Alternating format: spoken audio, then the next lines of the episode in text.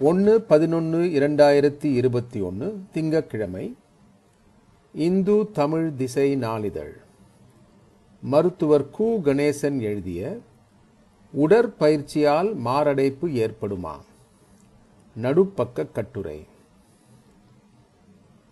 பிரபல கன்னட நடிகர் புனித் ராஜ்குமார் மாரடைப்பால் மரணம் அடைந்த செய்தி உலகம் முழுவதிலும் உள்ள அவரது ரசிகர்களுக்கு பேர் அதிர்ச்சி கொடுத்துள்ளது. அதிலும் அவர் உடற்பயிற்சி கூடத்தில் பயிற்சிகளை செய்து கொண்டிருந்த போது மாரடைப்பு ஏற்பட்டுள்ளதால் பொது சமூகத்தில் மாரடைப்பு பற்றி பல்வேறு கேள்விகளை எழுப்பியுள்ளது. உடல் ஆரோக்கியத்துக்கு உடற்பயிற்சிகள் உதவுவது உண்மைதான். குறிப்பாக இதய பாதுகாப்புக்கு தினமும் உடற்பயிற்சிகளை செய்ய வேண்டியது அவசியமே. ஆனால் அதற்கும் ஓர் எல்லை உண்டு. நடைப்பயிற்சி நீச்சல் யோகா போன்ற மிதமான உடற்பயிற்சிகள் எல்லா வயதினருக்கும் பாதுகாப்பானவை. உடற்பயிற்சி கூடங்களில் மேற்கொள்ளப்படும் தசை பயிற்சிகள் உள்ளிட்ட சில தீவிரமான பயிற்சிகளால் ஹெச்ஐஐடி முப்பது வயதுக்கு மேற்பட்டவர்களுக்கு மாரடைப்பு ஏற்பட அதிக வாய்ப்புண்டு. உடற்பயிற்சிகளால் மாரடைப்பு ஏற்படுவதற்கு சரியான காரணங்கள் இதுவரை வரையறுக்கப்படவில்லை. ஆனாலும் சில கார் அணிகள் மாரடைப்பை தூண்டலாம் என்று கருதப்படுகிறது.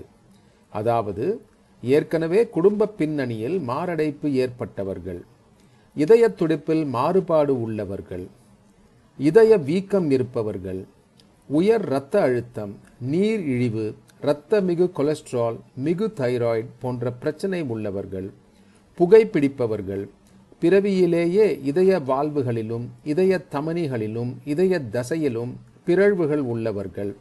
ஆகியோர் தங்கள் வயதுக்கு மீறி தீவிரமான உடற்பயிற்சிகளை மேற்கொள்ளும் போது மாரடைப்பு தூண்டப்பட வாய்ப்புண்டு. இவர்களுடைய இதய தமனி உட்சுவர்களில் தீவிரமான உடற்பயிற்சிகளால் அழுத்தம் தரப்படும் போது அந்த சுவர்கள் திடீரென சுருங்கி விடுகின்றன கரோனரி ஆர்டரி ஸ்பாசன் இதனால் இதயச் சுவர்களுக்கு ரத்தம் செல்வது குறைந்து விடுகிறது. அடுத்ததாக கேட்டகாலமீன்ஸ் எனும் ஹார்மோன்கள் இந்த பயிற்சிகளின் போது மிக அதிகமாக சுரக்கின்றன. இரத்தத்தில் தனித்தனியாக சுற்ற வேண்டிய தட்டணுக்களை இவை திராட்சை கொத்து போல் இணைத்து விடுகின்றன. தண்ணீர் குழாய்கள் பாசி அடைத்துக் கொள்வது போல் இந்த கொத்துக்கள் இதய தமனிகளை அடைத்து விடுகின்றன. மற்றொரு முக்கிய காரணம் தீவிரமான பயிற்சிகளின் போது இதய சுவர்களுக்கு தேவையான இரத்தம் கடுமையாக அதிகரிக்கும். அதை ஈடுகட்ட இதய துடிப்பும் அதிகரிக்கும். ஏற்கனவே இதய துடிப்பில் மாறுபாடு உள்ளவர்களுக்கும் இதய மின்னோட்ட பகுதியில் ஆக்சிஜன் குறைவாக இருப்பவர்களுக்கும் மற்றவர்களை விட இதய துடிப்பு அதிகரிப்பதால் உடலில் உருவாகி இருக்கும் இரத்த உறைவு கட்டிகள் இடம்பெயர்ந்து இதய தமனிகளுக்கு வந்து அடைத்துக் கொள்கின்றன. இப்படியான காரணிகளால் திடீர் மாரடைப்பு ஏற்படுகிறது. தீவிரமான உடற்பயிற்சிகள் பந்தய விளையாட்டுகள் பலு தூக்கும் பயிற்சிகள் ஓட்டப்பந்தயங்கள் போன்றவற்றில் ஆர்வம் உள்ளவர்கள் பயிற்சிகளில் ஈடுபடும் முன் தங்களுடைய உடல் அவற்றுக்கு தகுதியானதா என்பதை இரத்த பரிசோதனைகள் இசிஜி எக்கோ ட்ரெட்மில் போன்ற இதயத்துக்கான பரிசோதனைகள் மூலம் தெரிந்து கொள்ள வேண்டியது அவசியம். அதற்கு பிறகு வருடத்துக்கு இரண்டு முறை இந்த பரிசோதனைகளை மறுபடியும் மேற்கொள்ள வேண்டியதும் முக்கியம். ஆனால் உடல் தகுதி சார்ந்த பயிற்சிகளை மேற்கொள்கிறவர்கள் பெரும்பாலானோர் தங்கள் உடல் தகுதியின் மேல் உள்ள மிகை நம்பிக்கையால் இம்மாதிரியான பரிசோதனைகளையும் மருத்துவ ஆலோசனைகளையும் மேற்கொள்வது இல்லை. பயிற்சிகளை தேர்ந்தெடுக்கும் போதும் மருத்துவ ஆலோசனை அவசியம். அவரவர் வயது உடல் தன்மையின் அடிப்படையில் பயிற்சிகளை தேர்ந்தெடுக்க வேண்டுவது முக்கியம். ஆனால் நடைமுறையில் ஏற்கனவே தசை பயிற்சிகளை மேற்கொள்கிறவர்களை பார்த்தும் முக்கியமாக சினிமா நட்சத்திரங்கள். அவர்களின் வழிகாட்டுதல்களிலும் தான் பலரும் பயிற்சிகளை பின்பற்றுகின்றனர். இணைய வழியிலும் பயிற்சிகளை கற்கின்றனர். இந்த முறைமைகள் தவறானவை. இப்படி சொல்வதற்கு காரணம் இருக்கிறது. ஒருவர் ஓய்வாக உள்ளபோது அவரது இதயம் நிமிடத்துக்கு அறுபதிலிருந்து நூறு முறை வரை துடிக்க வேண்டும். இதுபோல் உடற்பயிற்சிகளின் போது அவருக்கு அதிகரிக்க வேண்டிய இதய துடிப்பின் எண்ணிக்கைக்கும் ஓர் அளவு உண்டு. அதாவது இருநூத்தி இருபதிலிருந்து அவரவர் வயதை கழித்தால் கிடைக்கும் விடைதான் அந்த அளவு. உதாரணத்துக்கு முப்பது வயதுக்காரருக்கு உடற்பயிற்சியின் போது நூற்றி தொண்ணூறு முறைதான் மிக அதிகபட்சமாக இதயம் துடிக்க வேண்டும். பயிற்சி செய்பவர் புகைப்பிடிப்பவராக இருந்தாலோ வேறு நலக்குறைவு இருந்தாலோ இந்த எண்ணிக்கையில் பாதி அளவு வரைதான் இதயம் துடிக்க வேண்டும். இதற்கும் அதிகம் என்றால் இதயத்துக்கு ஆபத்து வரக்கூடும். வழக்கத்தில் சாதாரண உடற்பயிற்சிகளின் போது இந்த அதிகபட்ச எண்ணிக்கையில் அறுபதிலிருந்து எண்பது சதவிகிதம் வரைதான் துடிப்பு அதிகரிக்கும்.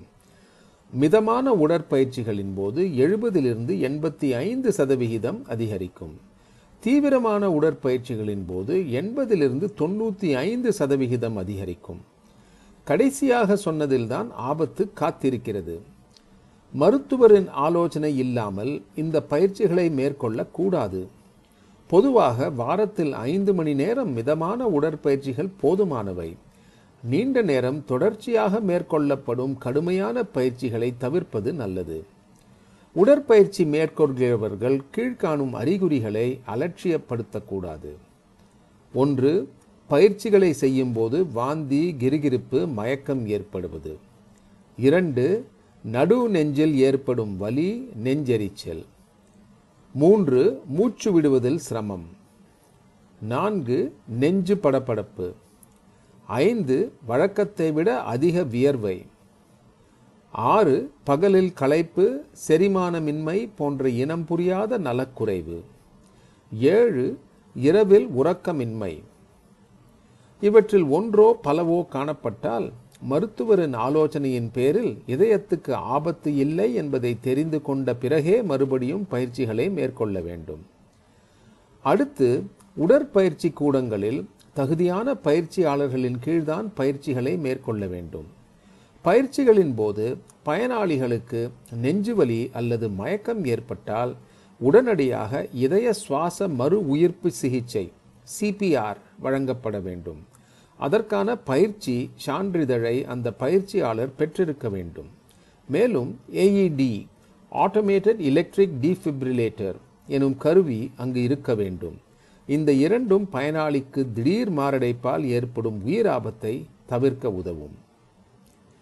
எழுதியவர் கு கணேசன் பொதுநல மருத்துவர்.